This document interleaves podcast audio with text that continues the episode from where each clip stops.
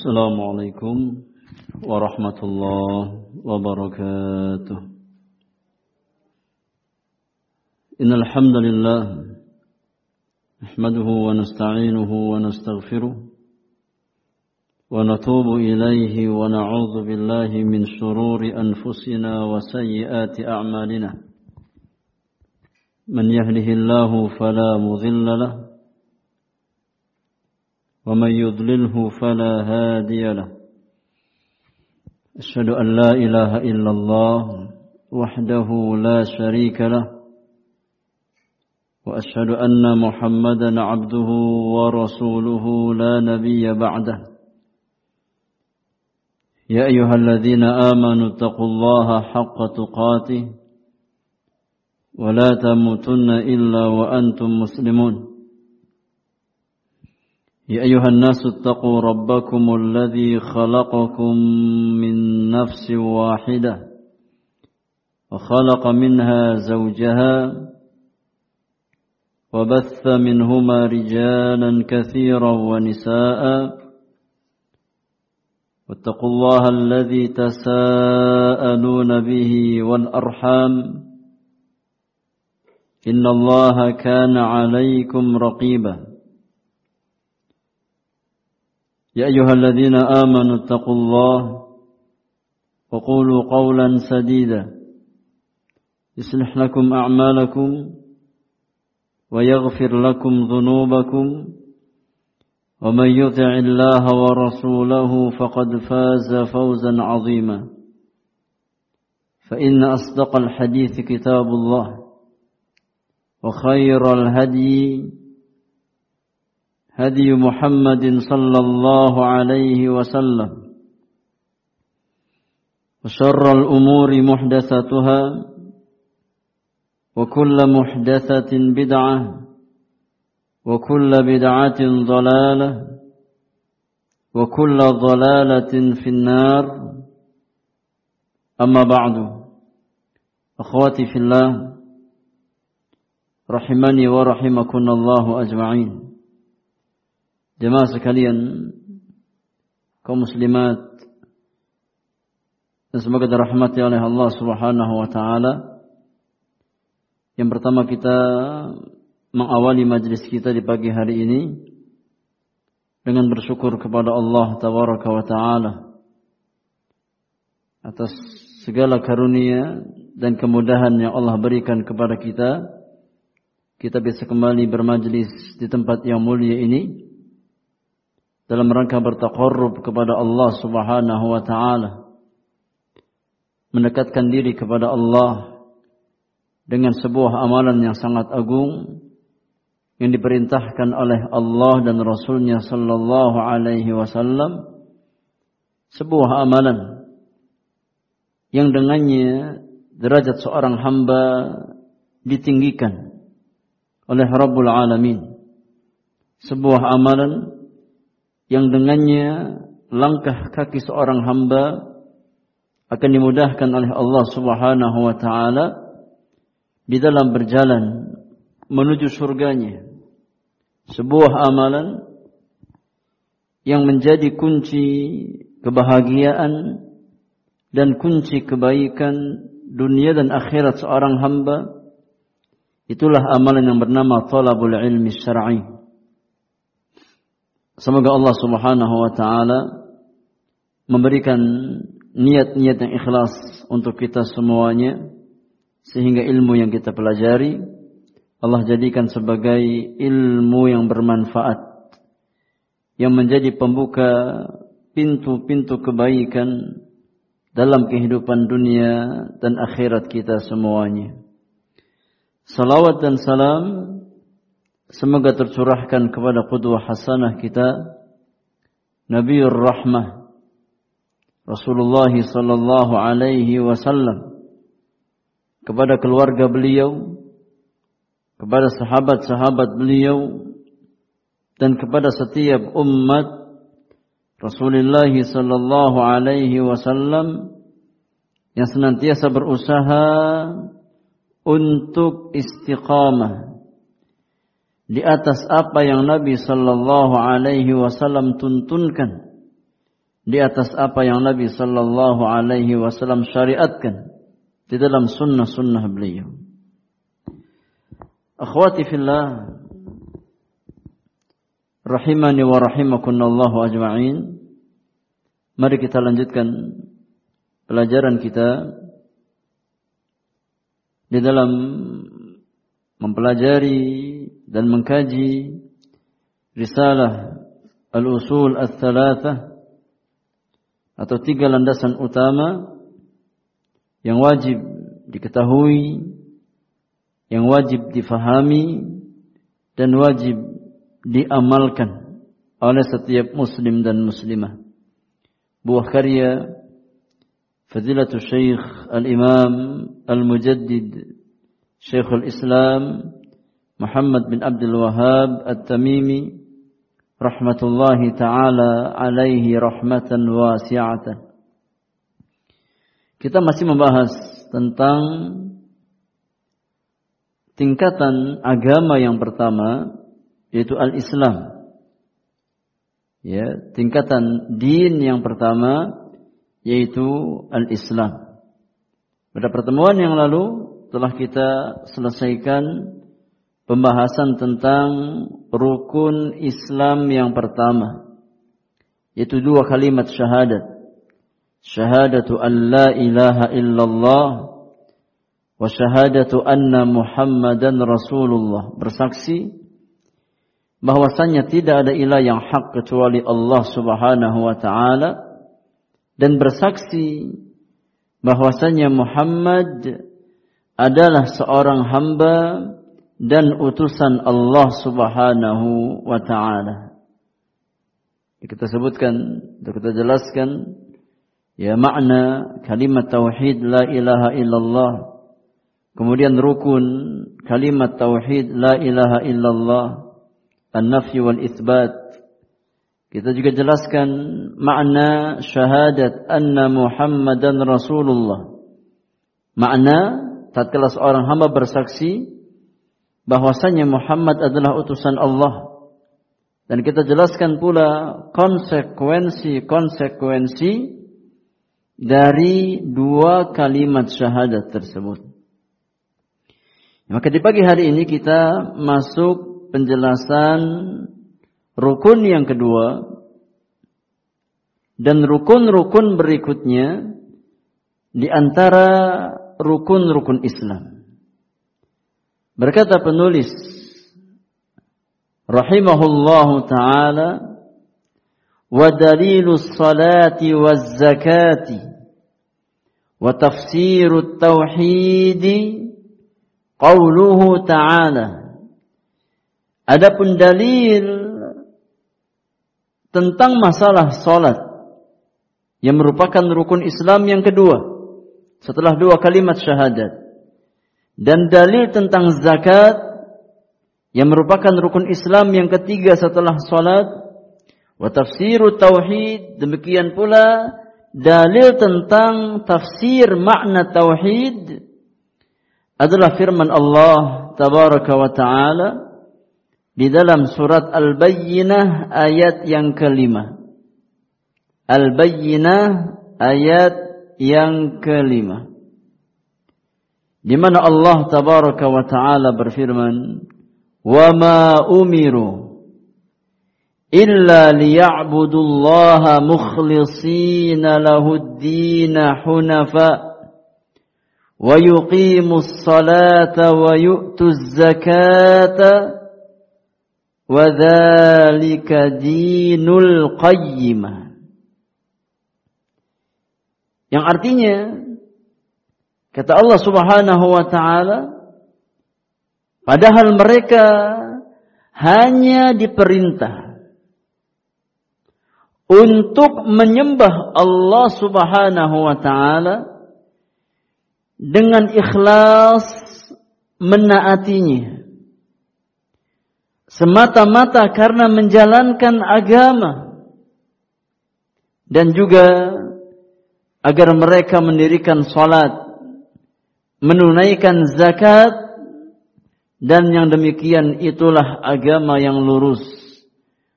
Agama yang qayyimah, ay mustaqimah. Agama yang yang lurus. Ya, yakni perintah untuk ikhlasul ibadah mengikhlaskan segala macam peribadatan kepada Allah Subhanahu wa taala. Menjadi orang-orang mukhlisin yang ikhlas dalam beramal. Semata-mata hanya mencari ridha Allah Subhanahu wa taala. Orang-orang yang hunafa hunafa jamak dari kata hanif. Ya hunafa itu jamak dari kata hanif. Dan makna hanif yakni orang yang condong kepada tauhid dan jauh dari kesyirikan kepada Allah Subhanahu wa taala. Orang yang condong kepada ketaatan dan jauh dari kemaksiatan kepada Allah Subhanahu wa taala. Itu makna hanif dan jamaahnya adalah hunafa. Jadi setiap kita itu diperintahkan oleh Allah Subhanahu wa taala untuk menjadi orang-orang yang mukhlis dalam beramal. Orang-orang yang ikhlas dalam beramal. Ya. Oleh karenanya Allah Subhanahu wa taala tidak akan menerima amal seseorang yang dikerjakan dengan tanpa keikhlasan.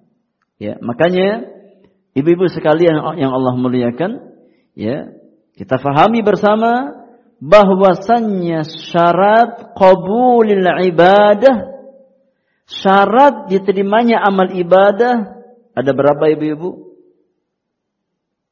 Ada ada dua. Syarat qabulil ibadah syarat diterimanya amal ibadah seseorang di sisi Allah Subhanahu wa taala itu ada dua. Syarat yang pertama berkaitan dengan batin seseorang, dengan kalbu seseorang. Dan syarat yang kedua berkaitan dengan zahir atau lahiriah seseorang. Ya. Adapun syarat yang pertama di antara syarat sahnya ibadah di antara syarat diterimanya amal ibadah apa yang pertama? Al-ikhlas. Keikhlasan dalam beramal. Semata-mata kita beramal karena Allah Subhanahu wa taala. Ya, karena Allah yang memerintahkan kita untuk ikhlas dalam beramal. Wa ma umiru illa liya'budullaha mukhlishina lahuddin. Ya padahal mereka tidak diperintahkan kecuali untuk mengikhlaskan ibadah semata-mata hanya untuk Allah Subhanahu wa taala. Ya. Dan juga menjadi orang-orang yang hanif, yang condong kepada tauhid dan jauh dari kesyirikan kepada Allah. Menjadi orang yang condong kepada ketaatan, kepada amal saleh dan jauh dari segala bentuk kemaksiatan ya dan segala macam bentuk dosa kepada Allah Subhanahu wa taala. Ini asas perintah yang pertama. Ya, perintah untuk mengesahkan Allah menjadi hamba yang bertauhid dan memurnikan keikhlasan dalam kita beramal semata-mata hanya untuk Allah Subhanahu wa taala. Kemudian kata Allah, wa yuqimus salata. Dan mereka diperintahkan juga untuk mendirikan salat. Ya. Iqamatus salah untuk mendirikan salat. Nanti kan kita jelaskan apa makna iqamatus salah. Apakah sebatas mengerjakan salat termasuk iqamatus salah atau ada perinciannya? Wa yu'tu zakata. Demikian pula mereka diperintahkan untuk menunaikan zakat dari harta-harta yang mereka miliki. Wadzalika dinul qayyimah dan demikian itulah agama yang lurus yang diturunkan oleh Allah Subhanahu wa taala untuk semua hamba-hambanya ya untuk semua hamba-hambanya. Akhwati fillah a'azzakunallah. Ya.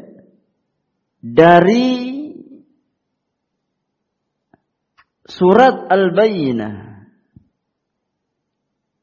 ayat yang ketiga, ayat yang kelima ini ya kita mengambil setidaknya tiga faidah. Ya. Yakni ayat di atas menunjukkan tiga perkara yang diwajibkan oleh Allah atas semua hamba-hambanya. Ya. Ayat di atas Al-Bayyinah ayat yang kelima itu menunjukkan tiga perkara yang diwajibkan oleh Allah Subhanahu wa taala atas semua hamba-hambanya. Yang pertama apa? Yang pertama kewajiban bertauhid. Kewajiban mengesahkan Allah Subhanahu wa taala kewajiban memurnikan ketaatan hanya untuk Allah Subhanahu wa taala. Ya. Ini faidah yang pertama dari ayat di atas. Bahwasanya setiap kita diperintahkan untuk mengikhlaskan ibadah hanya untuk Allah. Diperintahkan untuk mengesahkan Allah Subhanahu wa taala dalam hal ubudiyah. Dalam perbuatan-perbuatan kita. Ya, dalam semua amal-amal yang kita lakukan. Maka hendaknya kita menjadi ahli tauhid yang berusaha untuk memurnikan amal ketaatan kita hanya untuk Allah Subhanahu wa taala, ya. Sebagaimana yang Allah firmankan di ayat yang lain.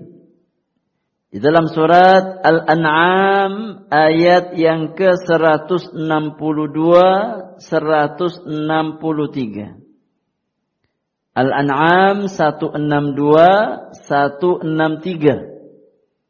Allah tabaraka wa taala berfirman, "Qul inna salati wa nusuki wa mahyaya wa mamati" lillahi rabbil alamin. Nah, ini ikrar tauhid. Ya, ini ikrar tauhid yang Allah perintahkan hamba-hambanya untuk mengikrarkan kalimat tauhid tersebut. Qul inna salati wa nusuki wa mahyaya wa mamati lillahi rabbil alamin. La syarika lahu Wabidzalika umirtu wa ana. Katakan. Katakan kepada semua umatmu. Ya. Untuk mengikrarkan kalimat tauhid. Inna salati. Sesungguhnya salatku. Wa nusuki. Ibadahku. Ya. Wa mahyaya wa mamati. Hidupku dan matiku lillahi rabbil alamin semata-mata hanya untuk Allah Subhanahu wa taala. Aku pasrahkan semuanya lillah rabbil alamin hanya untuk Allah Rabb semesta alam. La syarika lahu. Tidak ada sekutu bagi Allah. Tidak ada tandingan bagi Allah Subhanahu wa taala yang berhak menerima ibadah seorang hamba. Tidak ada. Yang berhak menerima ibadah kita hanyalah Allah Subhanahu wa taala. Ini ikrar seorang hamba yang mengesahkan Allah Subhanahu wa taala. Ya, mempersembahkan ibadahnya hanya untuk Allah dan menafikan ibadah dari selain Allah Subhanahu wa taala. La syarika lahu. Tidak ada syarikat bagi Allah.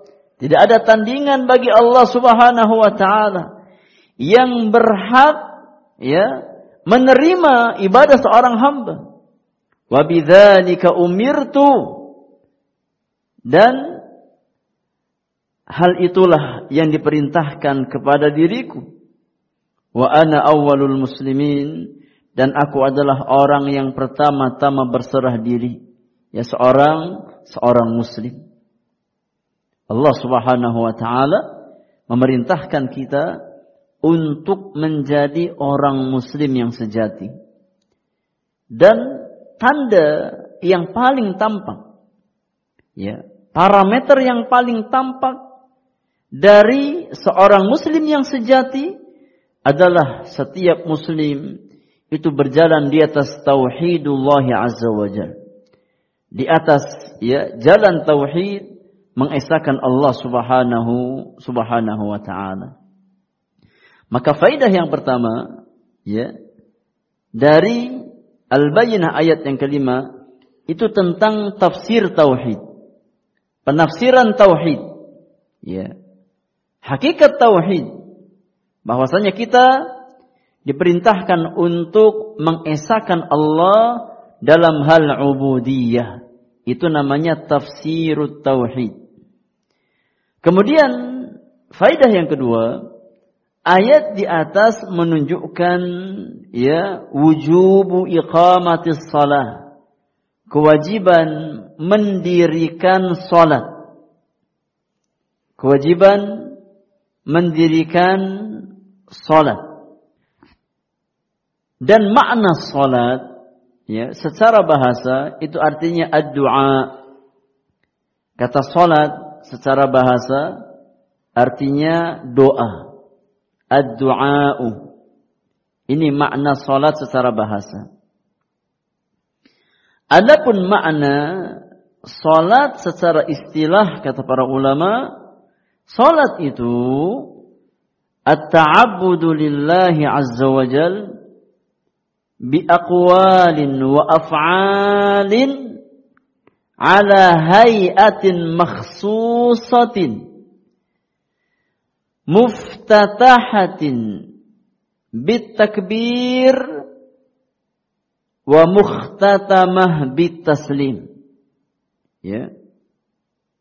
Saya ulang Definisi salat secara istilah kata para ulama adalah at-ta'abbudu lillahi azza wa jal. Yaitu beribadah kepada Allah Subhanahu wa taala bi aqwalin wa af'al dengan ucapan dan amal perbuatan. Dengan ucapan dan amal perbuatan. Ala hayatin makhsusatin yang dikerjakan dengan tata cara yang khusus yang telah ditentukan dalam syariat yang dikerjakan dengan tata cara yang khusus yang telah ditentukan ya oleh syariat. Muftatahatin bitakbir yang diawali dengan takbir Allahu Akbar yakni takbiratul ihram. Mukhtatamatin bitaslim dan diakhiri dengan taslim dengan salam. Ya seseorang itu masuk ke dalam salat dengan membaca takbir. Kemudian seseorang keluar dari salat ya selesai salatnya dengan mengucapkan salam. Ya. Maka ini definisi salat menurut istilah. Ini sebuah peribadatan kepada Allah Subhanahu wa taala dengan ucapan dan amal perbuatan yang dikerjakan dengan tata cara ya yang khusus. Contoh akwal, contoh ucapan dalam salat apa? Takbir. Ya, juga tilawatul Quran. Ini akwal. Ya, membaca doa iftitah. Kemudian membaca Al-Quran, Al-Fatihah, membaca surat. Kemudian membaca doa ruku, membaca doa i'tidal. Terus sampai membaca salam. Ini contoh dari akwal dalam sholat. Ucapan-ucapan yang kita baca dalam sholat. Adapun contoh af'al perbuatan, contohnya mengangkat kedua tangan, kedua tangan tatkala kita bertakbir. Ya. atau memposisikan kita atau memposisikan jasad kita dalam posisi ruku ya memposisikan jasad kita dalam posisi sujud memposisikan tubuh kita ya untuk duduk tahiyatu apa di antara dua sujud dan seterusnya ini di antara contoh af'an perbuatan-perbuatan salat ya gerakan-gerakan salat kita itu namanya af'an. Mengangkat tangan, ya. Tatkala kita takbiratul ihram, itu contoh af'al. Posisi ruku', posisi i'tidal, posisi sujud, posisi di antara dua sujud, ya posisi tahiyat awal, tahiyat akhir, ya. Menoleh ke kanan tatkala kita salam yang pertama, menoleh ke kiri tatkala kita salam yang kedua, ini contoh af'alus salat. Perbuatan-perbuatan salat. Ya, jadi salat itu mencakup akwal dan af'al. Mencakup ucapan lisan dan mencakup amalan-amalan anggota badan. Ya. Yang dikerjakan dengan hay'ah makhsusah, dengan tata cara yang khusus.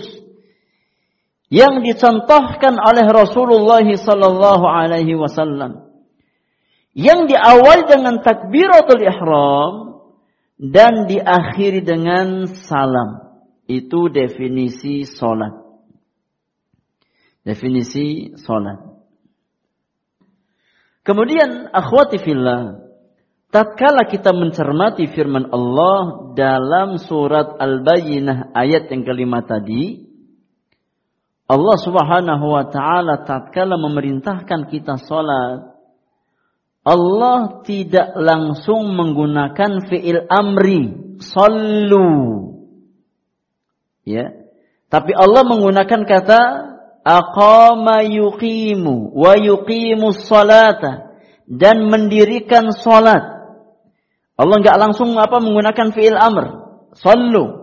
Tapi menggunakan kata wa yuqimu salata. Ya. Dan mendirikan salat. Tentu ada hikmah di balik ya penggunaan kata yuqimu tersebut. Ada hikmah yang Allah inginkan dari dari kita semua. Ya, kata para ulama hikmah tatkala Allah Subhanahu wa taala menggunakan kata iqamatus shalah dalam memerintahkan hamba-hambanya untuk salat yakni agar seorang hamba benar-benar memperhatikan sholatnya. Bukan hanya asal sholat. Ya. Tapi benar-benar kita memperhatikan rukun-rukun sholat kita. Memperhatikan wajib-wajib dalam sholat kita.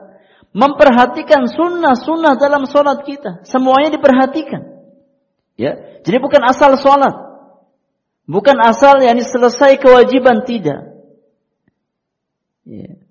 Tapi kata iqamatus shalah itu mencakup makna di mana seorang hamba berusaha untuk menyempurnakan rukun-rukun salatnya.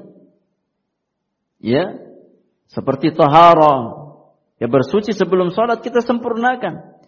Seperti posisi berdiri, ya tatkala kita salat kita sempurnakan. Tatkala kita posisi ruku, tumaknina dalam ruku kita sempurnakan. Ya, enggak asal salat. Ya, dengan gerakan yang cepat. Yang penting selesai salat tidak. Tapi makna iqamatus salat yakni seorang hamba berusaha untuk mengerjakan salat dengan salat yang terbaik. Ya, yang mencakup kesempurnaan rukunnya, yang mencakup ya kesempurnaan wajib-wajib dalam sholatnya dan juga me, ini mencakup sunnah-sunnah dalam sholat kita. Jadi kita benar-benar mengerjakan sholat dengan tata cara yang terbaik. Ya.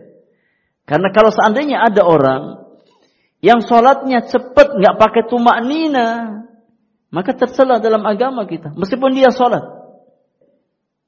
Dan itu salatnya orang munafik kata Nabi sallallahu alaihi wasallam. Ya orang yang kalau sholat seperti ayam mematuk makanan, ya, itu sholatnya orang munafik. Ya. Yang kalau sholat pengennya cepat selesai, buru-buru. Gak nyaman dalam sholatnya. Adapun seorang mukmin justru dia merasa tentram tatkala dia sholat. Merasa tenang tatkala dia sholat. Makanya nggak buru-buru, tenang sholatnya. Ya, khusyuk sholatnya. Tumakninah sholatnya. Itu sholat yang Allah inginkan dari kita. Bukan hanya sebatas untuk bara'atu zimmah. Melepas kewajiban kita tidak. Tapi kita ingin, apa Allah ingin kita, tatkala kita sholat, jadi benar-benar menghadirkan ruh sholat tersebut. Tatkala kita membaca takbiratul ihram, mengucapkan Allahu Akbar, hadirkan kemahabesaran Allah Subhanahu wa taala dalam salat kita. Jadi itu di antara hikmah kenapa Allah Subhanahu wa taala ya menggunakan kata iqamatus salah tatkala memerintahkan kita untuk salat. Tidak menggunakan fiil amri kata perintah secara langsung sallu. Ya Allah enggak pernah mengatakan ya, ya ayyuhalladzina amanu ya sallu as-salawatil khams. Wahai orang-orang beriman, salatlah salat yang lima waktu tidak. Tapi Allah menggunakan ya wa aqimus salah dirikan salat wal muqiminas salah dan orang-orang yang mendirikan salat ya Allah gunakan kata iqamah karena sekali lagi salat yang baik adalah salat yang di mana seorang hamba berusaha menyempurnakan setiap rukun salatnya wajib salatnya dan juga sunnah-sunnah dalam sholat kita bukan hanya sebatas kita sholat untuk gugur kewajiban. Yang penting sudah sholat, sudah gugur kewajiban. Tidak. Ya, tapi kita berusaha untuk mendekat kepada Allah Subhanahu wa taala dengan sholat-sholat yang kita lakukan. Kemudian para ulama menjelaskan ya bahwasannya mendirikan sholat itu memiliki faidah yang sangat banyak. Ya. Mendirikan salat, menjaga kekhusyuan salat kita, menjaga istiqamah salat kita memiliki faidah yang sangat besar bagi seorang hamba. Kata para ulama, wa min thamarati iqamis salati annaha silatun bainal 'abdi wa rabbih. Di antara buah ya tatkala seorang hamba mendirikan salat dengan sebaik-baiknya bahwasanya salat tersebut merupakan silah yakni penghubung antara seorang hamba dengan Robnya. Ya salat-salat kita merupakan tali penghubung antara kita dengan Allah Subhanahu wa taala. Ya.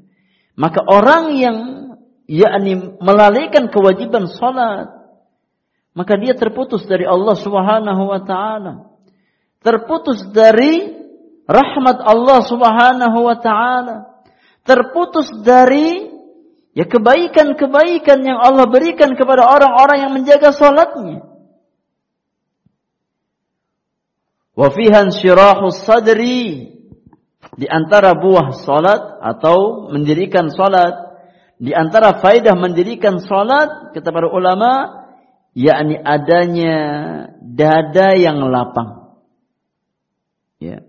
Orang yang salat kalau seandainya salatnya benar sesuai dengan apa yang Allah dan Rasulnya inginkan, ya, niscaya salat tersebut membawa kepada kelapangan dada, kelapangan jiwanya. Ya jiwanya lapang. Jiwanya tentram hatinya tenang. Ya. Karena hatinya terkait dengan Allah Subhanahu wa taala kemudian yang ketiga di antara faidah iqamatus shalah kata para ulama annaha qurratul ain bahwasanya salat itu merupakan penyejuk pandangan mata bagi orang-orang beriman merupakan penyejuk pandangan bagi orang-orang yang yang beriman. Rasulullah sallallahu alaihi wasallam bersabda, "Wa ju'ilat qurratu aini fi shalah dan dijadikan ya yakni kesejukan pandanganku itu ada di dalam salat. Ya Allah Subhanahu wa taala menjadikan ya ketenangan ketentraman jiwaku itu ada di dalam salatku. Maka ini rahasia kenapa Nabi Shallallahu Alaihi Wasallam senantiasa tenang hidupnya, ya, senantiasa yakni lapang jiwanya, karena beliau Shallallahu Alaihi Wasallam ya adalah orang yang paling baik salatnya, orang yang paling dawam salatnya. Maka tatkala kita ingin mendapatkan ketenangan dalam hati-hati kita, kita ingin pandangan mata kita ya diberikan ya kesejukan oleh Allah Subhanahu wa taala, maka perbanyak salat. Jaga salat lima waktu kita dan perbanyak salat-salat sunnahnya.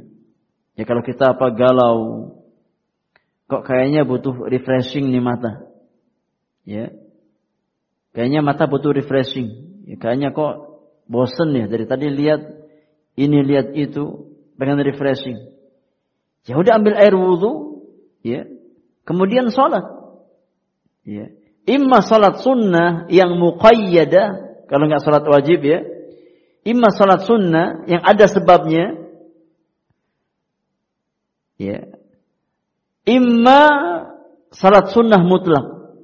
Ya kapan pun kita bisa sholat sunnah mutlak dua rakaat salam. Dua rakaat salam selama bukan pada tiga waktu yang terlarang. Pada saat matahari terbit, tatkala matahari persis di atas ubun-ubun kita, atau tatkala ya matahari terbenam. Ini tiga waktu yang terlarang untuk kita sholat.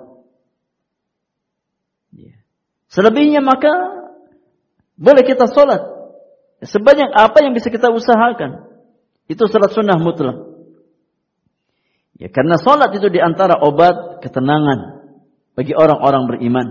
Penyejuk pandangan bagi orang-orang beriman. Sebagaimana sholat tersebut menjadi penyejuk pandangan Rasulullah sallallahu alaihi wasallam. Kemudian ya di antara faidah salat yang keempat bahwasannya salat kata para ulama yang merupakan al-hidayah ila fi'lil khair yakni sebab seseorang mendapatkan petunjuk untuk mengerjakan amal-amal kebaikan ya salat itu akan menuntun seorang hamba untuk berbuat baik untuk beramal saleh. Semakin baik kualitas salat kita, niscaya semakin baik kualitas amal saleh kita. Semakin semangat kita berlomba dalam kebaikan. Namun semakin rendah kualitas salat kita, semakin kita berat dari beramal saleh. Semakin kita berat dalam perlombaan di atas amal-amal kebaikan. Maka di antara kunci orang yang mudah mengerjakan amal kebaikan adalah tatkala seseorang benar-benar memperhatikan kualitas sholatnya. Dan ini sesuatu yang real. Kita dapatkan orang-orang yang bersemangat dalam kebaikan itu tidak lepas dari kebaikan sholatnya. Sedangkan orang-orang yang lemah dalam amal kebaikan, orang-orang yang sulit dalam mengerjakan amal kebaikan, ya maka biasanya karena buruknya kualitas salat yang dia lakukan. Oleh karenanya nggak aneh kalau seandainya Rasulullah Shallallahu Alaihi Wasallam mengabarkan bahwasannya amalan yang pertama kali akan dihisap dari seorang hamba di hari kiamat, amalan apa? Amalan salatnya. Ya, kalau seandainya salatnya baik kata Nabi, baik amalan yang lainnya. Namun kalau seandainya buruk sholat seorang hamba, maka amalan yang lain akan ikut buruk. Lihat betapa urgennya posisi sholat dalam kehidupan seorang muslim. Salat itu menjadi parameter kebaikan dan keburukan amal-amal kita. Maka di antara faidah salat bahwasanya salat kata para ulama akan membimbing seorang hamba kepada jalan-jalan kebaikan. Kepada pintu-pintu amal saleh. Kemudian yang kelima di antara faidah salat bahwasanya salat ya akan membentengi seorang hamba dari jalan-jalan keburukan, dari perbuatan yang keji dan munkar. Ini di antara faidah salat. Ya, di antara faidah salat. Tatkala kita benar-benar menjaga salat kita, ya, tatkala kita benar-benar memperhatikan kualitas salat kita, maka salat tersebut akan membawa kita kepada jalan-jalan kebaikan dunia dan akhirat.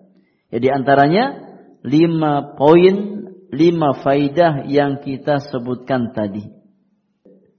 Salat merupakan yani penghubung, alat komunikasi antara seorang hamba dengan Allah Subhanahu wa taala. Salat merupakan kunci kebahagiaan kunci ketentraman jiwa seorang hamba. Kunci ini lapangnya jiwa-jiwa kita. Yang ketiga salat itu menjadi penyejuk pandangan mata seorang hamba. Ya, menjadi qurratu ain, penyejuk pandangan mata kita. Yang keempat, bahwasanya salat akan membawa seseorang kepada pintu-pintu kebaikan. Yang kelima, salat akan membentengi seorang hamba dari pintu-pintu keburukan. Ya, pintu fahisyah dan pintu kemunkaran. Allah Subhanahu wa taala berfirman ya di dalam surat Al-Ankabut ayat yang ke-45. Al-Ankabut ayat 45.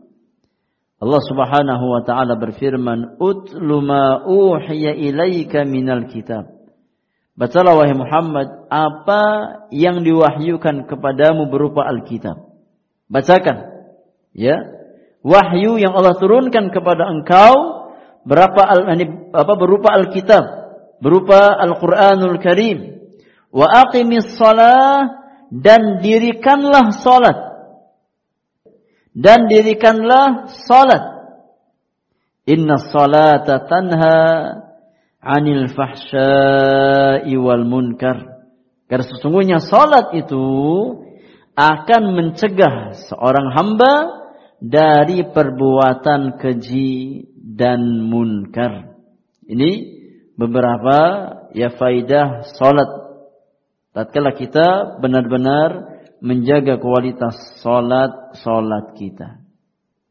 Kemudian poin yang ketiga, ya poin yang ketiga atau faedah yang ketiga dari al-bayyinah ayat yang kelima.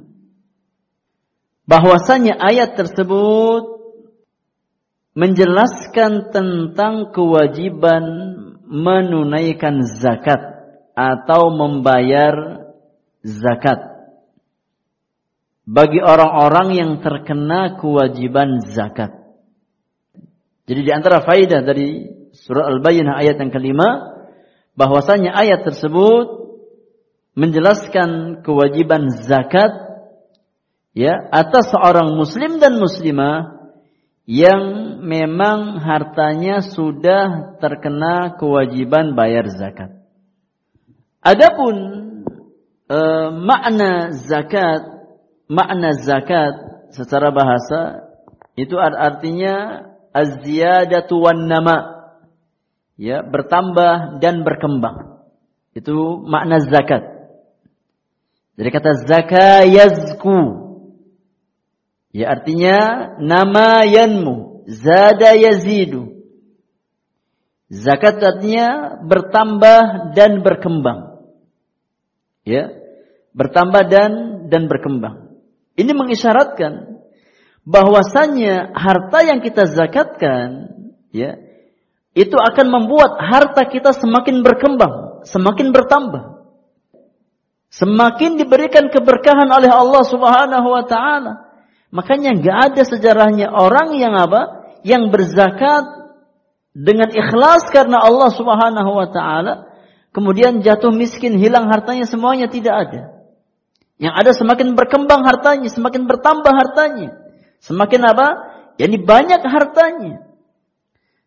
Oleh karenanya Rasulullah sallallahu alaihi wasallam bersabda, "Ma naqasat sadaqatun min malin." Sedekah yang dikeluarkan oleh seorang hamba tidak akan mengurangi kuantitas harta yang dia yang dia miliki. Yang ada semakin bertambah, ya. Semakin bertambah, yang ada semakin berkah hartanya. Karena di antara fungsi zakat itu untuk menumbuh kembangkan harta seorang mukmin, ya, untuk membuka pintu-pintu keberkahan dalam harta orang beriman. Sebagaimana firman Allah Subhanahu wa taala ya tentang masalah ini yang Allah firmankan di dalam surat Al-Baqarah ayat yang ke-261. Al-Baqarah 261. Ini dalil bahwasannya sedekah, bahwasannya zakat merupakan kunci kelanggengan harta yang kita miliki. Kunci keberkahan harta yang kita miliki. Kunci bertambahnya kualitas dan kuantitas harta yang kita miliki. Allah tabaraka wa taala berfirman di dalam surat Al-Baqarah ayat yang ke-261 262 Kata Allah tabaraka wa taala Mathalul ladzina yunfiquna amwalahum fi sabilillah Kamathali habbatin ambatat sab'a sanabila fi kulli sumbulatin mi'atu حبة. Wallahu yudha'ifu liman يشاء. Wallahu wasi'un alim. Yang artinya kata Allah, perumpamaan orang-orang yang menginfakkan hartanya di jalan Allah itu seperti sebutir biji yang menumbuhkan tujuh tangkai. Ya bagikan sebutir biji yang menumbuhkan tujuh tangkai. Pada setiap tangkai ada seratus biji. Allah melipat gandakan bagi siapa yang dia kehendaki. Dan Allah maha luas. Allah maha mengetahui. Ya, antuna lihat kata Allah Subhanahu wa taala, perumpamaan orang yang bersedekah, perumpamaan orang yang menginfakkan hartanya fi sabilillah di jalan Allah Subhanahu wa taala maka satu rupiah, ya, satu dinar ataupun dirham harta yang dia keluarkan fi sabilillah di jalan Allah Subhanahu wa taala, ikhlas karena Allah Subhanahu wa taala dari satu bibit sedekah tersebut, ya, maka akan yakni menumbuhkan tujuh tangkai. Tujuh tangkai. Yang mana setiap tangkainya akan membuahkan seratus ya biji. Seratus biji. Jadi kalau seandainya ada satu pohon dengan tujuh tangkai, masing-masing memiliki seratus biji, totalnya ada berapa ibu-ibu? Ada berapa? Tujuh ratus biji. Lihat, dari satu biji yang kita tanam, dengan harta sedekah kita, Allah kembang biakan. Ya. Satu biji menjadi tujuh ratus biji Allah balas. Ya makanya Allah Subhanahu wa taala berfirman di ayat yang lain. Yamhaqullahu riba wa yurbis sadaqat. Allah akan membinasakan harta riba dan Allah akan mengembang biakkan harta sedekah. Itu janji Allah Subhanahu wa taala. Harta riba akan dibinasakan oleh Allah Subhanahu wa taala. Entah kapan waktunya. Ya bisa jadi Allah ulur, ya. Namun bisa Allah binasakan secara langsung. Tapi harta sedekah maka akan dikembangbiakkan oleh Allah Subhanahu wa taala. Satu rupiah yang kita infakkan fi sabilillah, ya Allah ya gantikan dengan 700 buah. Ya, yang akan kita dapatkan. Ini uh, makna sedekah atau zakat secara bahasa. Makna zakat secara bahasa artinya ziyadah wan nama. Ya bertambah dan berkembang. Adapun zakat secara istilah kata para ulama makna zakat ya secara istilah itu artinya juz'un wajibun fi malin makhsus li ta'ifatin aw jihatin makhsusatin. Zakat dalam istilah syariat yakni juz'un wajib bagian yang wajib dikeluarkan ya dalam harta yang sifatnya khusus, harta tertentu untuk yakni golongan atau kelompok tertentu. Itu makna zakat. Yani bagian ya ter, bagian uh, yang wajib dikeluarkan dari harta yang khusus. Ya, dari harta yang yang khusus. Untuk ya pihak-pihak tertentu. Untuk pihak-pihak tertentu. Dan harta zakat itu memiliki uh, dua syarat. Harta itu wajib dizakati. Syarat yang pertama adalah bulughun nisab, sudah sampai nisab zakat. Yang kedua, hawalanul haul, sudah berlalu satu tahun. Dari tatkala seseorang sampai nisab harta zakatnya. Atau harta yang wajib dia zakati. Setelah berlalu satu tahun ternyata tidak berkurang dari nisab tersebut, ya maka yakni pada saat itu wajib dikeluarkan zakat dari harta yang kita miliki yang sudah sampai nisab. Ya, yang sudah sampai sampai nisab. Adapun nisab zakat harta, ya, nisab zakat harta, ya, itu dikiaskan ke emas atau perak ya emas atau atau perak. Ini nisab ya harta kita yang wajib dizakati. Adapun nisab emas itu 20 mithqal. 20 mithqal. Ya. Dan 20 mithqal ini kalau dikonversikan ke dalam bentuk gram ya maka kurang lebih beratnya 85 gram emas murni. 85 gram emas. Ya contoh ya kira-kira saja. Kalau seandainya harga emas ya sekarang emas murni 24 karat ya hari ini harga per gramnya berapa ibu-ibu?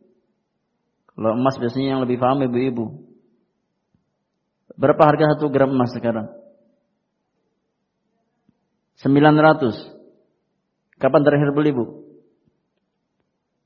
Kapan terakhir beli? Kemarin.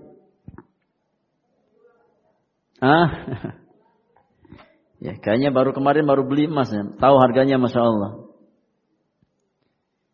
Anggap ya 900 ribu. Ya, 900 ribu. Berarti kalau dikalikan seberat 85 gram. Ya. Totalnya berapa itu? Ya, kurang lebih 76 juta 500 ribu. Kalau benar harga emas sekarang 900 ribu ya. Berarti kalau kita memiliki uang ya sebesar itu yang senilai dengan harga 85 gram emas Hari ini kita punya. Ya. Contoh tanggal 1 Rajab. Ya. Maka ditunggu satu tahun berikutnya. Kalau seandainya harta kita nggak berkurang dari nisab, ya, sampai tahun berikutnya ternyata harta kita, yakni kurang lebih 80 juta. Berarti kan ada ada ada kenaikan. Ya, maka berarti kita sudah terkena kewajiban untuk mengeluarkan zakat harta kita sebanyak berapa persen? Dua setengah persen ya harus kita keluarkan zakatnya. Itu bagian yang wajib untuk kita keluarkan dari harta-harta kita. Jadi itu makna zakat. Ya, itu makna zakat. Jadi bagian harta yang wajib untuk kita keluarkan ya, dari harta yang kita miliki yang sifatnya khusus untuk yakni pihak-pihak tertentu yang disebut dengan ya al-asnaf ats-tsamaniyah. Jadi delapan golongan yang berhak menerima harta zakat. Yang Allah sebutkan di dalam surat At-Taubah ayat yang ke-60. Ini delapan kelompok yang berhak menerima harta zakat. Allah sebutkan dalam surat At-Taubah ayat 60. Ini delapan golongan manusia yang berhak menerima harta zakat. Ya. At-Taubah ayat 60. Allah Subhanahu wa taala berfirman, "Innamas sadaqatu lil fuqara wal masakin." والعاملين عليها والمؤلفة قلوبهم وفي الرقاب والغارمين وفي سبيل الله وابن السبيل Ini delapan ya asnaf delapan golongan manusia yang berhak untuk menerima harta zakat ya fardhatan minallah Wallahu alimun hakim. Siapa saja mereka? Kata Allah Subhanahu wa taala sesungguhnya zakat itu hanyalah untuk yang pertama orang-orang fakir. Yang kedua orang miskin. Ya. Yang ketiga amil zakat. Yang keempat yang dilunakkan hatinya. Yani muallaf, orang-orang muallaf. Yang kelima, untuk memerdekakan hamba sahaya, budak. Ya, ada budak yang butuh untuk dimerdekakan, maka boleh menggunakan harta zakat. Yang keenam, untuk membebaskan orang yang terkena hutang, yang terlilit hutang. Ya, boleh menggunakan harta zakat. Yang ketujuh, wa fi sabilillah, ya, untuk yang berjihad di jalan Allah dan yang kedelapan wabni sabil untuk orang yang sedang dalam perjalanan dan dia kehabisan bekal. Jadi ini delapan asnaf yang berhak menerima harta zakat. Fariidatan minallah ya sebagai kewajiban dari Allah Subhanahu wa taala atas hamba-hambanya yang beriman. Wallahu alimun hakim dan Allah Maha mengetahui, Allah Maha bijaksana. Ya, Allah Maha bijaksana. Jadi itu makna zakat. Kemudian nisab zakat ya. Dan pihak-pihak yang berhak untuk menerima zakat. Kemudian kata para ulama, wa min thamarati ikhrajiz zakat, di antara buah atau faidah orang yang mengeluarkan zakat hartanya bahwasannya zakat tersebut merupakan tathiru nafsil ghani minas suhi wal bukhli ya sebagai pembersih jiwa orang-orang yang kaya dari penyakit kikir dan penyakit bakhil. Agar jiwa orang yang berharta, orang kaya, itu bersih dari penyakit kikir dan bakhil. Karena ini penyakit yang sangat membinasakan. Ya, penyakit kikir, penyakit bakhil itu penyakit yang membinasakan. Ya. Maka di antara hikmah disyariatkan zakat dalam harta orang-orang kaya itu agar jiwa mereka bersih dari penyakit kikir dan penyakit pelit. Ya, karena memang tabiat manusia itu cinta harta. Tabiat manusia itu sangat cinta kepada harta. Wa tuhibbunal mala hubban jammah. Kata Allah, kalian sangat cinta kepada harta. Ya, dengan cinta yang luar biasa. Maka untuk membersihkan sifat bakhil dan sifat kikir yang melekat dalam jiwa ya, orang yang berharta itu dengan membayarkan zakat. Ya, membayarkan zakat. Kemudian fungsi yang kedua atau faidah yang kedua di antara faidah ya zakat bahwasanya zakat tersebut berfungsi untuk tathhir nafsil faqir minal hasadi waddaghinati 'alal aghniya untuk membersihkan ya jiwa orang-orang fakir, orang-orang miskin dari penyakit hasad dan iri hati terhadap orang-orang kaya. Dan ini bahaya, ya. Kalau seandainya orang kaya ya nggak ada sama sekali kepedulian dengan orang-orang miskin, orang-orang fakir. Justru yang ada penyakit sosial. Ya. Ini orang-orang fakir tersebut sangat mungkin untuk ya hasad, dengki dan iri hati terhadap orang-orang kaya. Namun tatkala mereka diberikan bagian dari harta orang-orang kaya, ya, maka harta yang dia dapatkan itu sebagai pembersih jiwa-jiwa mereka dari sifat dengki dan iri terhadap ya yakni harta atau karunia Allah yang Allah berikan kepada orang-orang kaya. Lihat akhwati fillah. Alangkah adilnya syariat Allah Subhanahu wa taala, ya. Alangkah indahnya syariat Allah Subhanahu wa taala. Tatkala Allah Subhanahu wa taala mensyariatkan kewajiban zakat bagi agnia, bagi orang-orang kaya, ternyata maslahatnya untuk kedua belah pihak. Ya. Yang berzakat dapat manfaat, dapat kebaikan, yang menerima zakat juga dapat kebaikan. Di antara kebaikan orang yang berzakat, jiwanya bersih dari penyakit bakhil, penyakit kikir.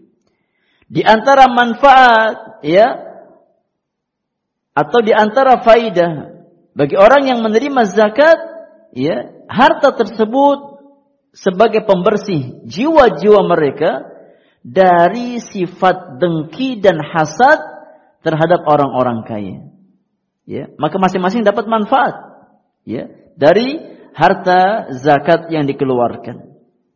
Kemudian uh, faidah yang ketiga atau samroh yang ketiga di antara faidah mengeluarkan zakat kata para ulama wasaddu hajati al-islam wal muslimin ya untuk menutup celah hajat kebutuhan ya bagi kaum muslimin orang-orang fakir membantu mereka meringankan beban mereka Tatkala apa mereka mungkin nggak punya harta, nggak punya uang, maka dengan adanya harta zakat, orang-orang ya saudara-saudara kita yang fakir, yang miskin bisa memenuhi kebutuhan hidup mereka dengan harta-harta zakat kita. Kemudian faidah yang keempat. Di antara faidah zakat kata para ulama bahwasannya di dalam zakat terdapat tuhratul mal yakni untuk membersihkan harta. Untuk membersihkan harta. Mungkin ya, harta-harta kita bercampur dengan harta yang haram. Ya. tanpa kita sadari. Ya, harta-harta kita mungkin bercampur dengan harta-harta yang tidak halal tanpa kita sadari. Mungkin mengambil hak orang lain dengan tanpa hak, menipu atau yang lainnya. Ya. Harta-harta yang tercampur dengan harta kita dari harta-harta yang tidak halal. Ya. Maka cara untuk membersihkan harta tersebut adalah dengan cara mengeluarkan zakat harta. Ya, mengeluarkan zakat zakat harta.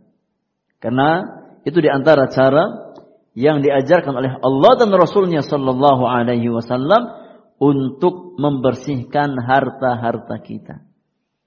Secara khusus kita yang mungkin apa ya bertransaksi di pasar ataupun yang lainnya, yang terkadang banyak faktor ya yang secara tidak sadar atau sadar ya kita yakni memasukkan bagian harta yang tidak halal ya ke dalam harta kita. Maka bersihkan harta-harta tersebut ya dengan cara mengeluarkan zakat harta-harta kita. Ya, dan manfaat-manfaat yang lain yang sangat banyak ya yang didapatkan dari menunaikan kewajiban zakat. Wallahu a'lam. Kemudian akhwati fillah Wadalilus siyah. Dalil tentang masalah puasa. Ini rukun Islam yang keberapa? Yang keberapa? Rukun Islam yang keempat. Ya, dua kalimat syahadat, salat, kemudian zakat. Yang keempat adalah asyam puasa. Kata penulis wadalilus siyam. Adapun dalil Rukun Islam yang keempat yaitu puasa adalah firman Allah tabaraka wa taala dalam ayat yang kita hafal semuanya. yakni surat Al-Baqarah ayat 186. Allah tabaraka wa taala berfirman, "Ya ayyuhalladzina amanu kutiba alaikumus siyamu kama kutiba 'alal ladzina min qablikum la'allakum tattaqun." Wahai orang-orang beriman, diwajibkan atas kamu berpuasa. Sebagaimana diwajibkan atas orang-orang sebelum kamu agar kamu bertakwa. Ya, maka kewajiban puasa dan yang dimaksudkan puasa di sini adalah puasa Ramadan, siamu Ramadan yang Allah wajibkan kepada orang-orang beriman, yang Allah jadikan sebagai syiar di antara syiar-syiar Islam yang merupakan satu di antara lima rukun Islam. Dialah puasa Ramadan. Ya, dialah puasa Ramadan. Asyam secara bahasa itu artinya al-imsak, menahan diri. Ya, asyam secara bahasa artinya al-imsaku, menahan diri. Ada orang yang nggak mau ngomong, ditanya, "Kaifal hal? Gimana kabarnya?" diam. Ditanya, "Mau sesuatu atau tidak?" diam. Ah, dia sedang puasa. Dia sedang apa? Sedang puasa. Puasanya puasa ngomong, mungkin ngambek sama suaminya, ya. Minta sesuatu nggak dibelikan. Akhirnya puasa ngomong. Diajak ngomong nggak mau ngomong. Ya. Nah, itu namanya puasa. Puasa secara apa? Secara bahasa. Ya, puasa secara bahasa.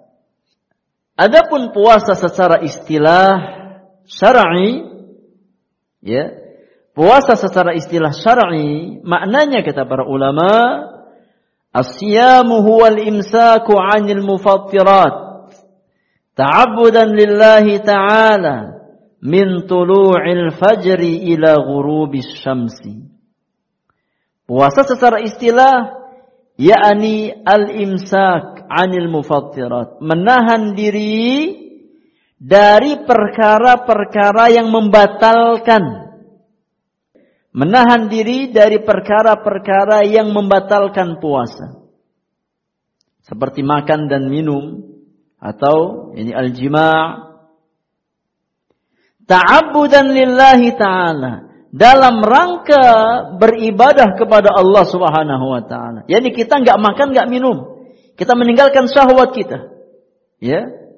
dalam rangka berta'abbud kepada Allah, dalam rangka beribadah kepada Allah Subhanahu wa taala. Dari mulai terbit fajar sadiq waktu subuh sampai terbenam matahari masuk waktu maghrib. Itu namanya puasa.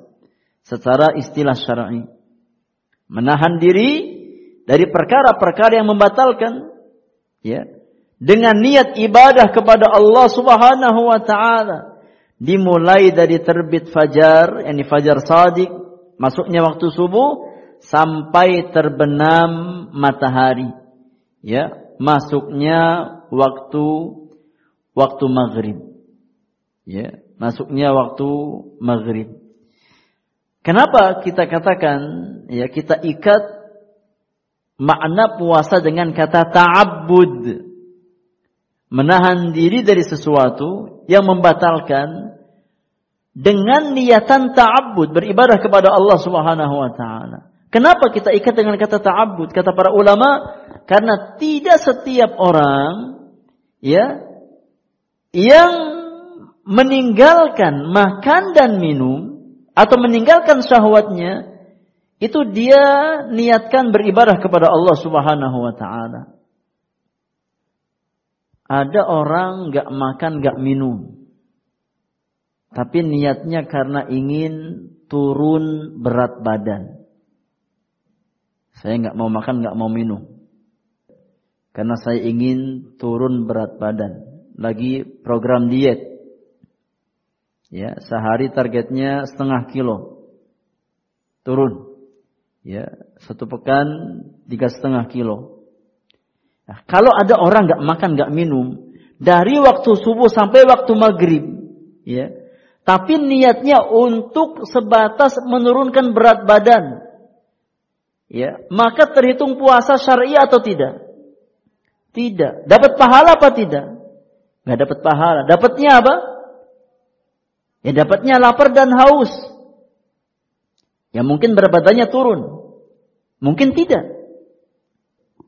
Karena bisa jadi ya setelah apa dia nggak makan nggak minum ya dari subuh ke maghrib pada maghrib makannya tiga piring langsung yang sama aja bohong.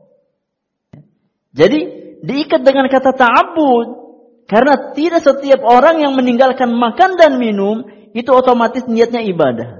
Banyak orang nggak makan dan minum tapi niatnya dunia. Ya, niatnya dunia. Seseorang ya di nasihat oleh dokter. Dia mau ya operasi ya malam pada maghrib. Kata dokter, jangan makan dan minum sebelum operasi. Ya kalau seseorang meninggalkan makan dan minum, niatnya hanya untuk keperluan operasi. Ibadah apa bukan? Bukan ibadah. Maka tidak dapat ya, keutamaan ibadah kepada Allah Subhanahu wa taala. Tatkala niatnya meninggalkan makan dan minum itu hanya sebatas untuk mendapatkan maslahat-maslahat duniawiyah. Ya, maslahat-maslahat duniawiyah. Oleh karenanya, ya, para ulama tatkala mendefinisikan kata siam, maka mereka ikat dengan kata ta'abbud atau taqarrub dalam rangka beribadah atau mendekatkan diri kepada Allah Subhanahu wa taala. Dan siam ini, akhwati fillah, memiliki faidah yang sangat banyak. Ya, siam itu punya faidah yang sangat banyak. Di antara manfaat uh, puasa kata para ulama, ya, bahwasannya puasa itu termasuk uh, jihadun nafsi. Berjihad melawan hawa nafsu wa ta'widuha 'ala sabri wa tahammul. Serta puasa itu ya merupakan pembiasaan jiwa. Pembiasaan jiwa untuk bersabar. Untuk bersabar dalam menggapai ridho Allah Subhanahu wa taala. Bayangkan akhwat, kalau seandainya makan minum berhubungan ya, suami istri yang mana ketiga hal tersebut di luar waktu yang ditentukan dari kewajiban puasa, hukumnya apa? Hukumnya apa? Hukumnya mubah, boleh. Ya, yakni di luar Ramadan, di luar puasa Ramadan, ya, makan minum berhubungan itu boleh, mubah. Namun kita rela meninggalkan perkara-perkara yang mubah karena Allah Subhanahu wa taala. Dalam rangka berta'abbud kepada Allah Subhanahu wa taala. Ya, maka kalau seandainya kita mampu meninggalkan perkara-perkara yang mubah karena Allah tatkala kita berpuasa Ramadan, hendaknya meninggalkan perkara-perkara yang apa sifatnya haram, kita harus lebih mampu. Kalau yang mubah saja bisa kita tinggalkan, kenapa yang haram tidak? Kenapa yang haram tidak? Maka dengan berpuasa, seorang hamba berusaha untuk jihadun nafsi, berjihad melawan hawa nafsunya. Yang mana hawa nafsu kita itu senantiasa menyetir kita kepada jalan-jalan keburukan. Inna nafsa la ammaratun bisu. Sesungguhnya jiwa manusia itu kata Allah senantiasa memerintah kepada jalan keburukan. Ya. Maka kita jihadun nafsi tatkala kita berpuasa. Melawan hawa nafsu kita. Dan kita membiasakan jiwa kita untuk senantiasa bersabar. Ya. Dalam menggapai ridho Allah subhanahu wa ta'ala. Dan ingat, sabar itu ada berapa? Kesabaran ada berapa? Ada tiga. Yang pertama sabar di atas ketaatan. Yang kedua sabar dari kemaksiatan. Yang ketiga bersabar dalam menerima ketentuan Allah yang tidak sesuai dengan harapan kita. Itu tiga macam kesabaran. Ya, tiga macam kesabaran. Maka tatkala kita berpuasa, kita ya belajar bersabar untuk taat kepada Allah. Kita bersabar untuk meninggalkan maksiat. Dan kita bersabar untuk yakni menerima ketentuan Allah yang terkadang tidak sesuai dengan apa yang kita inginkan. Maka ibadah puasa itu ibadah kesabaran ya dan yakni pelatihan jiwa untuk bersabar di atas jalan-jalan kebaikan. Kemudian faidah puasa yang ketiga bahwasanya puasa atau dengan ibadah puasa orang yang berpuasa semakin ya bisa mensyukuri nikmat Allah Subhanahu wa taala yang selama ini Allah berikan kepada dirinya. Ya, dengan kita puasa kita tahu betapa besarnya nikmat makanan, nikmat minuman, ya, nikmat kenyang, nikmat lepas dahaga. Itu nikmat yang sangat besar yang terkadang lupa untuk kita syukuri. Ya, maka dengan adanya rasa lapar, kita tahu betapa besarnya nikmat kenyang. Dengan adanya rasa dahaga tatkala kita puasa, kita tahu betapa besarnya nikmat ya lepas dari dahaga itu. Bayangkan Bu, Ba'da zuhur ya jam satu siang kita tengok di kulkas kita ada sirup atau ada es kelapa. Yang terkadang kalau di luar Ramadan itu kayaknya biasa-biasa aja. Ya. Tapi kalau sudah bulan Ramadan, hatta air putih luar biasa kelihatannya. Hatta mungkin orek tempe yang udah dua hari, ya kalau pas Ramadan itu kelihatannya luar biasa. Dari situ kita belajar bahwasannya semua itu nikmat dari Allah Subhanahu wa taala. Ya. Yang terkadang kita lupa untuk mensyukurinya. Maka madrasah Ramadan mentarbiah seorang hamba untuk menjadi hamba-hamba yang bersyukur kepada Allah Subhanahu wa taala. Lihat, ya kita baru lapar dari subuh ke maghrib. Mungkin ada saudara kita yang laparnya berhari-hari, lebih dari itu. Maka kita bayangkan bagaimana beratnya mereka, bagaimana beratnya ujian mereka. Ya. Maka di antara fungsi ya tarbiyah Ramadan bahwasanya Ramadan ya mentarbiyah seorang hamba untuk menjadi hamba-hamba yang bersyukur kepada Allah Subhanahu Subhanahu wa taala. Baik yang terakhir ya agar kita selesaikan rukun yang kelima di antara rukun Islam ya adalah al-hajj, ini berhaji. Kata penulis wa dalilul hajj dan dalil ibadah haji yang merupakan rukun Islam yang kelima ya adalah firman Allah tabaraka wa taala di dalam surat Ali Imran ayat yang ke-97. Ya, Ali Imran ayat 97. Allah Subhanahu wa taala berfirman, "Walillahi 'alan nasi hajjul baiti man istata'a ilaihi sabila." Wa man kafara fa innallaha ghaniyun. Kata Allah Subhanahu wa taala, ya. Dan di antara kewajiban manusia terhadap Allah adalah melaksanakan ibadah haji ke Baitullah. Ya, di kota Makkah. Bagi siapa? Yaitu bagi orang-orang yang mampu mengadakan perjalanan ke sana dan barang siapa yang mengingkari kewajiban haji, ya, maka ketahuilah bahwa Allah Maha Kaya tidak memerlukan ya sesuatu dari seluruh alam. Allah tidak membutuhkan hambanya, tapi hambalah yang membutuhkan Allah Subhanahu wa taala. Kalau seandainya semua hamba kufur kepada Allah, maka tidak mengurangi kemuliaan Allah. Tidak mengurangi kerajaan Allah Subhanahu wa taala. Tapi apa tapi kufurnya kita akan kembali kepada diri-diri kita sendiri, ya.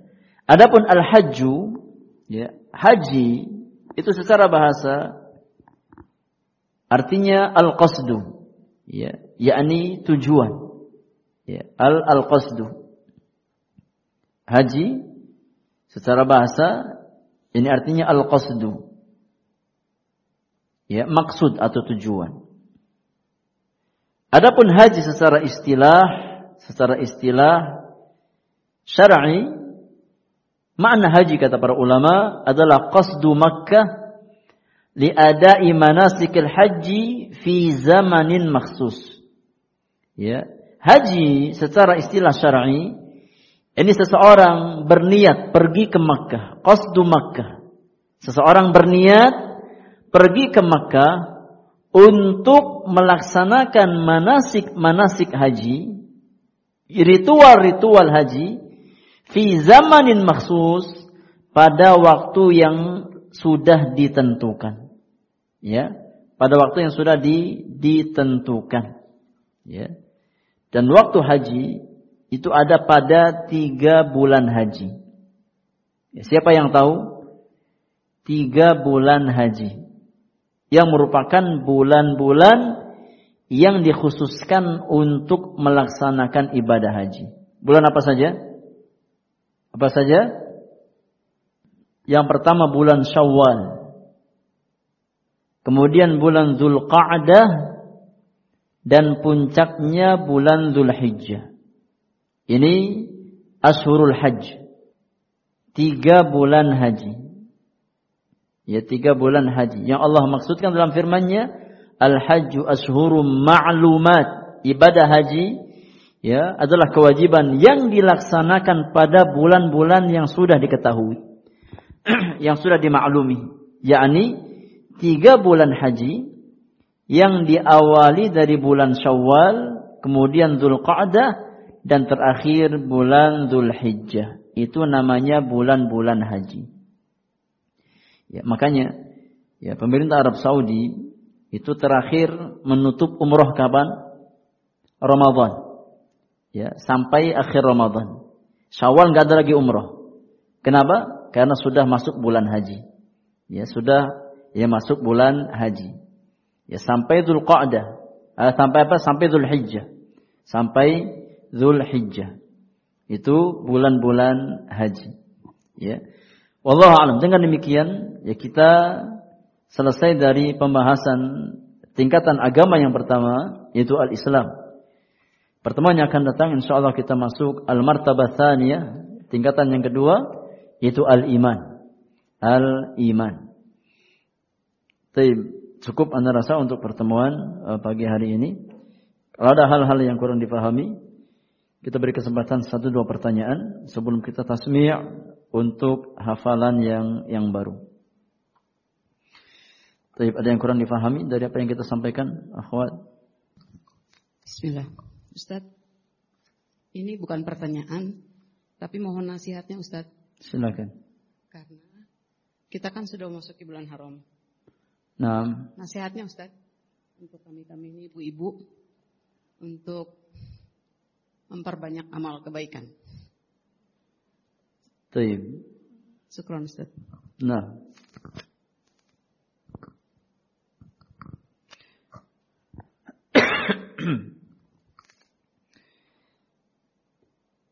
Eh, akhwati fillah azakumullah ya min mengamalkan uh, hadis Rasulullah sallallahu alaihi wasallam idza stansahaka fansah lahu ya. Tatkala saudaramu atau saudarimu minta nasihat maka berikan nasihat.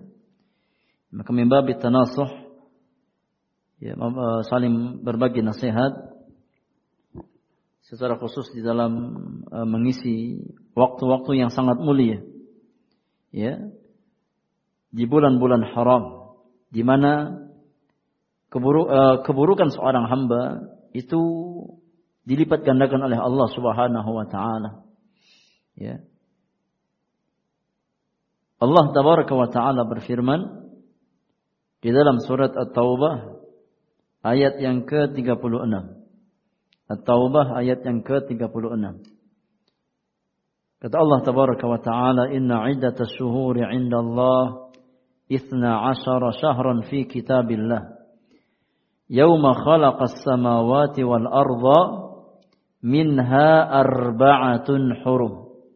Minha arba'atun hurum. Ya. Fala tadlimu fihinna anfusakum. fala tadlimu fihinna anfusakum.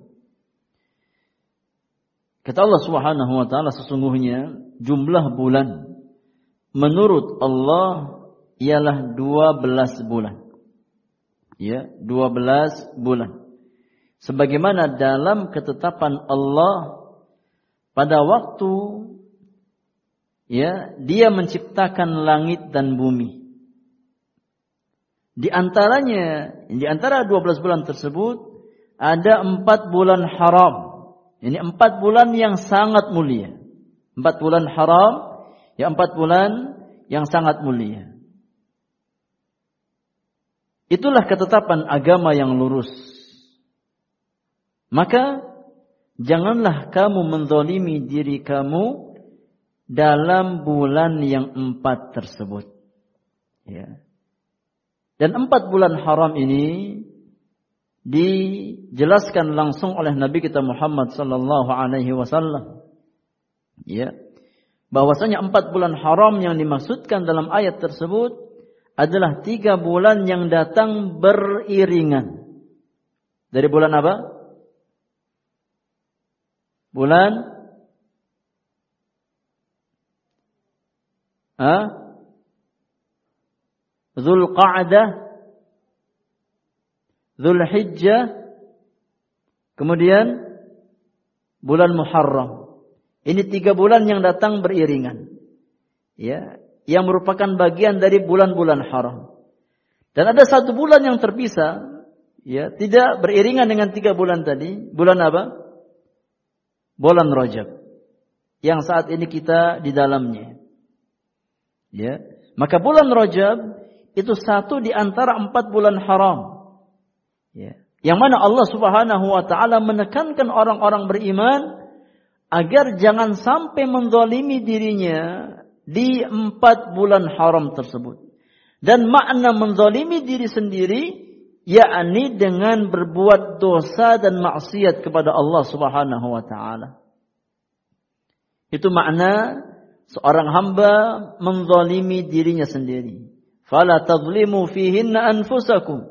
Maka jangan kamu menzalimi ya dirimu sendiri di empat bulan haram tersebut. Ya. Dari ayat yang mulia ini, ya, para mufassirin menafsirkan, mengambil istinbat hukum bahwasannya sebagaimana dosa dan kesalahan seseorang, ya, dilipat gandakan oleh Allah Subhanahu wa taala, maka amal-amal kebaikan pun dinilai lebih oleh Allah Subhanahu wa taala. Dinilai lebih oleh Allah Subhanahu wa taala. Ya. Sebagaimana Allah melarang kita ya dari berbuat kezaliman di empat bulan ini karena nilainya lebih ya dibanding kezaliman yang kita lakukan di bulan-bulan yang lain. Maka kalau seandainya kezaliman seorang hamba dilipat gandakan oleh Allah Subhanahu wa taala, maka begitu pula dengan amal-amal kebaikan. Ya. Maka setiap ibadah yang kita lakukan di hari-hari ini biidznillah azza wajal yang nilainya dilipat gandakan oleh Allah Subhanahu wa taala. Maka berusahalah untuk mengisi waktu-waktu kita di hari-hari yang mulia ini ya dengan amal-amal kebaikan, dengan amal-amal kebajikan. Ya, maksimalkan potensi yang kita miliki untuk beramal saleh di waktu yang mulia ini. Ya, kata para ulama, Allah Subhanahu wa taala itu menilai lebih satu amalan yang dikerjakan pada waktu yang mulia atau di tempat yang mulia. Ya, jadi satu amalan itu nilainya bisa berlebih kurang. Dan di antara faktor yang menyebabkan nilai amal kita lebih tatkala amal tersebut dikerjakan di waktu yang mulia atau di tempat yang mulia. Contoh, ya, ini kita sholat lima waktu di masjid ini, ya di masjid Muad bin Jabal, nilainya berbeda tatkala kita sholat di Masjidil Haram. Kenapa? Karena Masjidil Haram punya keutamaan dari sisi tempat. Ya, dari sisi tempatnya ya dilebihkan oleh Allah Subhanahu wa taala. Demikian pula dalam masalah waktu. Ada waktu-waktu yang mana tatkala seorang hamba mengerjakan amal kebaikan di waktu tersebut, maka nilainya lebih dari kebaikan yang dia kerjakan di waktu yang lain. Maka di antara waktu yang memiliki keutamaan adalah waktu di bulan-bulan haram. Ya, di bulan-bulan haram, di hari-hari seperti ini. Ya, maka hendaknya kita berusaha untuk menjadi seorang hamba yang cerdas. Yang berusaha untuk mendapatkan amalan yang terbaik atau pahala yang terbaik yang bisa kita usahakan. Ya. Secara khusus bulan Rajab ya adalah bulan apa bulan seseorang yakni menanam kebaikan ya untuk dia tuai hasilnya di bulan Ramadan. Karena di antara muqaddimah ya sebelum masuk ya yakni musim kompetisi amal kebaikan di bulan Ramadan. Sebagian salah berkata, ya, bulan Rajab itu bulan menanam. Sedangkan bulan Sya'ban bulan mengairi tanaman. Dan bulan Ramadan adalah bulan menyemai, memanen apa yang kita tanam. Jadi kalau Rajab kita tanam, Sya'ban kita airi, kita pupuk ya tanaman kita, Ramadan kita tuai apa yang kita tanam. Kita panen apa yang kita tanam. Maksudnya apa? Maksudnya yakni kebaikan kita di bulan Ramadan itu sangat erat kaitannya dengan Sya'ban dan Rajab. dengan Sya'ban dan Rajab yang menjadi mukaddimah pintu gerbang sebelum kita masuk Ramadan. Ya. Oleh karena sebagian salaf, ya tatkala sudah masuk Rajab, itu tutup, ya tutup toko. Fokus beribadah kepada Allah Subhanahu wa taala untuk pemanasan menjelang Ramadan. Ya, kalau kita kan tidak, jangankan Rajab, Ramadan juga masih sibuk jualan. Apalagi di akhir Ramadan omsetnya lagi tinggi-tingginya, lagi naik-naiknya. Sebagian salaf ya tatkala sudah masuk apa? Rajab, itu sudah ya mulai tutup toko. Fokus ibadah kepada Allah Subhanahu wa taala. Fokus mengejar akhirat. Karena ini waktunya kita pemanasan ya, agar tatkala Ramadan ya, stamina kita terjaga. Ya, benar-benar kita bisa maksimal di bulan Ramadan karena pemanasannya maksimal. Ya. Maka bulan Rajab itu kata salaf, bulan kita menanam. Menanam kebaikan. Kemudian semakin tumbuh, kita airi, kita siram, kita pupuk, kita maksimalkan di bulan Sya'ban. Ya. Agar tatkala kita masuk Ramadan, tinggal kita menikmati polanya. Karena sudah dapat polanya, ya, kita sudah berusaha untuk apa? Ini membaca Al-Qur'an. Kita punya target dari bulan Rajab, ya. Sehari sekian halaman. Kita ya punya target untuk bersedekah. Kita ya berlomba di atas kebaikan. Maka tatkala bulan Ramadan kita tinggal menjalankan polanya saja. Ya, tinggal berjalan. Sudah nggak apa nggak nggak nggak sibuk mencari pola lagi. Sudah dapat polanya, tinggal dijalankan. Maka bulan Rajab adalah kesempatan yang sangat besar bagi seorang hamba untuk mempersiapkan diri dalam menyambut tamu yang sangat agung yakni syahru Ramadan al-Mubarak. Bulan Ramadan yang diberkahi. Maka nasihat untuk kita semuanya secara khusus diri saya sendiri. Mari kita maksimalkan waktu-waktu yang ada di hari-hari ini untuk kita membuat sistem, membuat pola amal kebaikan. Ya, biasakan kita sudah mulai rutin baca Al-Qur'an. Ya, kita punya target, ya kita tilawah Al-Qur'an, kita maksimalkan qiyamul lail kita, kita maksimalkan yakni sedekah kita, kita maksimalkan birrul walidain kita, kita maksimalkan taat kepada suami kita, ya, di hari-hari ini kita maksimalkan. Ya, agar semakin apa semakin hari semakin kita mendapatkan polanya dan tatkala kita masuk Ramadan tinggal kita jalankan pola tersebut. Ya. Wallahu taala a'lam bissawab. Ya mungkin ini yang bisa saya sampaikan terkait ya uh, bulan Rajab.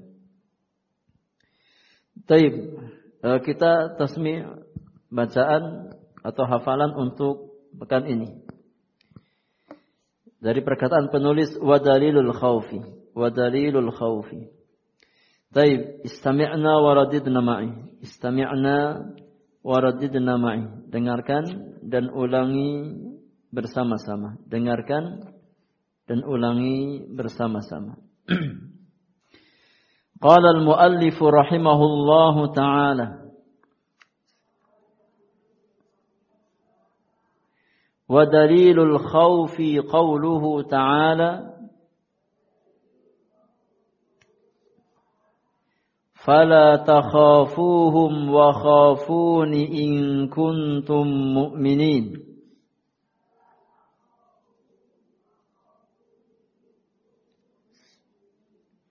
ودليل الرجاء قوله تعالى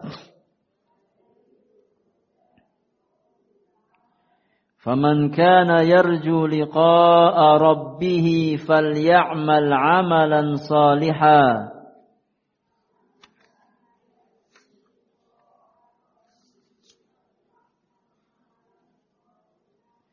ولا يشرك بعبادة ربه أحدا.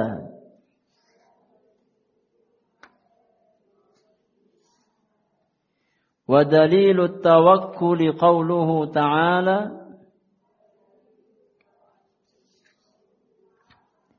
وعلى الله فتوكلوا إن كنتم مؤمنين.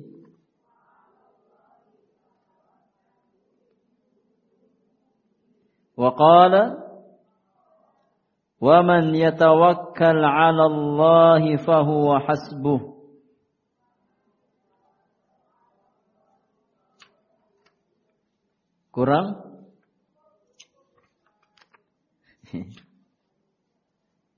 ya sampai ya firman Allah Subhanahu wa taala, "Wa man yatawakkal 'ala Allah hasbuh." Jadi hafalkan sampai sini. Silakan dibaca ulang ibu-ibu sekalian dari perkataan penulis ya wa dalilu al-khauf wa dalilul khaufi. Silakan dibaca bersama-sama. Nah, wahid, isnan, thalatha.